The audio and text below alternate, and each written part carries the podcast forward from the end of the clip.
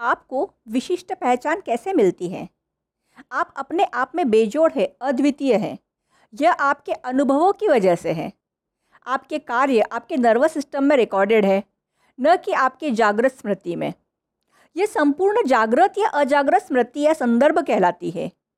जो कुछ आपने देखा, सुना सूँगा महसूस किया, यह आपकी विशाल हार्ड डिस्क यानी दिमाग में छिपा है।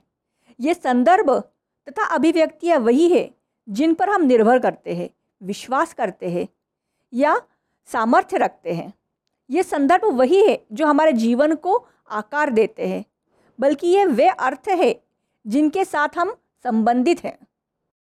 नमस्कार, मैं प्रगति। आज के पॉडकास्ट में मैं आपको प्रार्थना के बारे में बताऊँगी। फोकस्ड किस तरह हुआ जा सकता है उस बारे में बताऊँगी। असफलता से दूर होते हुए सफलता के शिखर पर पहुँचने के लिए स्वयं को प्रेरित कैसे किया जाए? स्वयं के लिए प्रेरणा कैसे बने? भय के ऊपर काबू कैसे करें? इन सब के बारे में संक्षिप्त में बताऊँगी। भावनात्मक कोलाहल की स्थिति में भी सफल मनुष्य स्पष्ट, मज़बूत तथा केंद्रित रहता है। इसलिए मुख्य बात यह है कि इनमें संतुलन कैसे बनाया जाए? कम से कम हम 95 परसेंट अपना समय समाधान खोजने में लगाएँ। उसी में हम अपना समय ज़्यादा खर्च करें। समस्याओं पर ध्यान देने के बजाय समाधान के ऊपर अपना ध्यान केंद्रित करें। आप कभी असफल नहीं हो सकते। कोई भी मनुष्य जीवन में असफलता का स्वाद चखने से पहले निश्चित रूप से असफलता, अस्थायी हार का सामना करता है। जब हार मनुष्य का जब हार मनुष्य पर हावी हो जाती है तो लोग सबसे आसान तरीका ढूंढते हैं कि मैदान छोड़कर भाग जाए। ज़्यादातर मनुष्य यही करते हैं। सफल आदमियों के एक सर्वे से यह पता चला है कि बड़ी सफलता असफलता के एक कदम पीछे होती है। असफलता में ही सफलता छिपी होती है। अगर आप सफल होना चाहते हैं तो अपनी असफलता के दर दुगनी कर दो, यानी उद्देश्य प्राप्ति तक प्रयास करते रहो। अगर कोई कार्य आपके अनुसार ठीक है तथा आपका इसमें विश्वास है तो आगे बढ़कर इसे करो। अपने उद्देश्य को सामने रखो। यदि अस्थाई हार या असफलता का सामना करना पड़े तो विचलित न होना। कोई भी तब तक नहीं हार सकता जब तक कि वह वास्तव में हार स्वीकार न कर ले। नकारात्मक सोचना क्यों गलत है?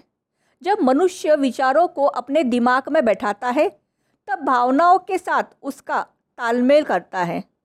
तो, तो प्रेरणादायक शक्ति का निर्माण होता है जो मनुष्य के प्रत्येक कार्य क्रिया तथा मनोवेग को संचालित तथा नियंत्रित करती है। विचार को भावनाओं के साथ मिश्रित हो जाते हैं चुंबकीय शक्ति का निर्माण करते हैं। फिर उसी तरह के अन्य विचारों को यह शक्ति अपनी ओर आकर्षित करती है। इस प्रकार विचारों को भावनाओं के साथ चुंबकीय बल प्रदान करें, फिर बीज के साथ तुलना करें, जिसे जब उपजाऊ मिट्टी में दबा दिया जाता है तो अंकुरित हो जाता है तथा फिर विभिन्न शाखाओं व बीजों में फैला जाता है। तब तक कि उस पर बीज के असंख्य बीज न बन जाए। इसी प्रकार अगर आप नकारात्मक विचार दिमाग में लाएँगे तो यह कई गुना पल्लवित होकर आपके दिमाग को घेर लेंगे।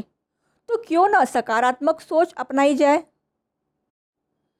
पच्चीस हज़ार से अधिक ऐसे पुरुषों तथा महिलाओं का विश्लेषण किया गया, जिन्होंने असफलता का सामना किया था। उन्होंने यह बताया कि निश्चय तथा निर्णय लेने में कमी असफलता के कारणों में मुख्य थी। विभिन्न विश्लेषणों से ज्ञात हुआ कि लगभग सभी में तुरंत परिणाम तक पहुँचने की जल्दी थी। जब उन्होंने धीरे धीरे रवैये में बदलाव किया तो वे भी आगे बढ़ने लगे। ऐसे लोग जो धन इकट्ठा नहीं कर पाए, कुछ अपवाद को छोड़कर उनमें तुरंत परिणाम तक पहुँचने की प्रवृत्ति थी। जो लोग तुरंत निर्णय लेना जानते हैं, वे इस बारे में निश्चित होते हैं कि वे क्या चाहते हैं।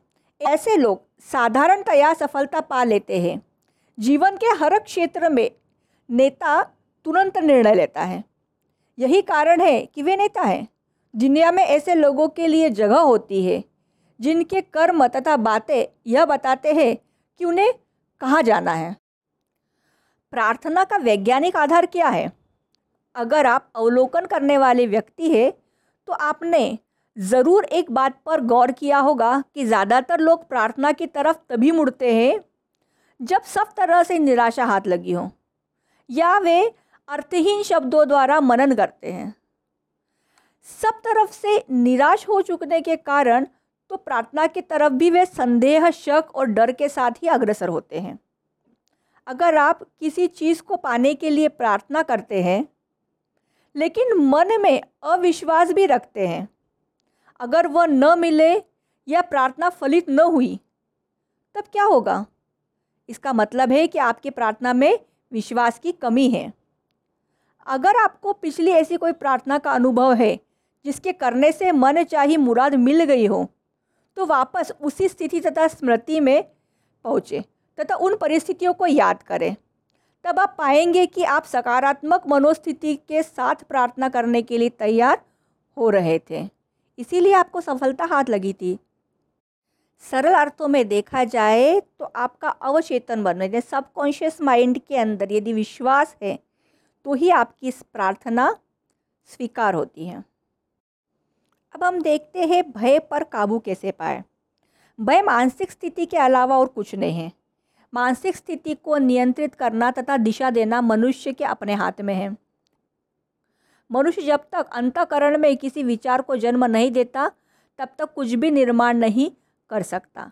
मनुष्य के अंतकरण में आए विचार, चाहे वो इच्छित हो या अनिच्छित, उनमें बदलाव की प्रक्रिया शुरू हो जाती है। अंतकरण के विचार जो संयोगवश दिमाग में आ जाते हैं। किसी के लिए आर्थिक समृद्धि, सामाजिक प्रतिष्ठा, व्यापार आदि में सहायक हो सकते हैं। जैसे कि खुद के द्वारा निर्मित विचार, ऐसा करने में सहायक होते हैं। हम आपको एक महत्वपूर्ण बात बताना चाहते हैं कि क्यों कुछ लोग भाग्यशाली नज़र आते हैं, जबकि कुछ व्यक्ति उतनी ही काबिलियत होने के बावजूद भाग्यहीन कहलाते हैं। इस सच्चाई को हम इस प्रकार कह सकते हैं कि प्रत्येक मनुष्य में अपने दिमाग को बेहतर ढंग से नियंत्रित करने की योग्यता होती है, तथा इस नियंत्रण के द्वारा मस्तिष्क को मन चाहिए दिशा दी जा सकती है। प्रकृति ने मनुष्य को जिस चीज़ पर पूर्ण नियंत्रण की छूट दी है, वह है उनके विचार। इसके साथ एक सच्चाई यह भी जुड़ी है कि मनुष्य जो भी निर्माण करता है, वह पहले उसके दिमाग में उपजता है। इस दौरान यह भी हो सकता है कि भय अपनी गिरफ्त में ले लें।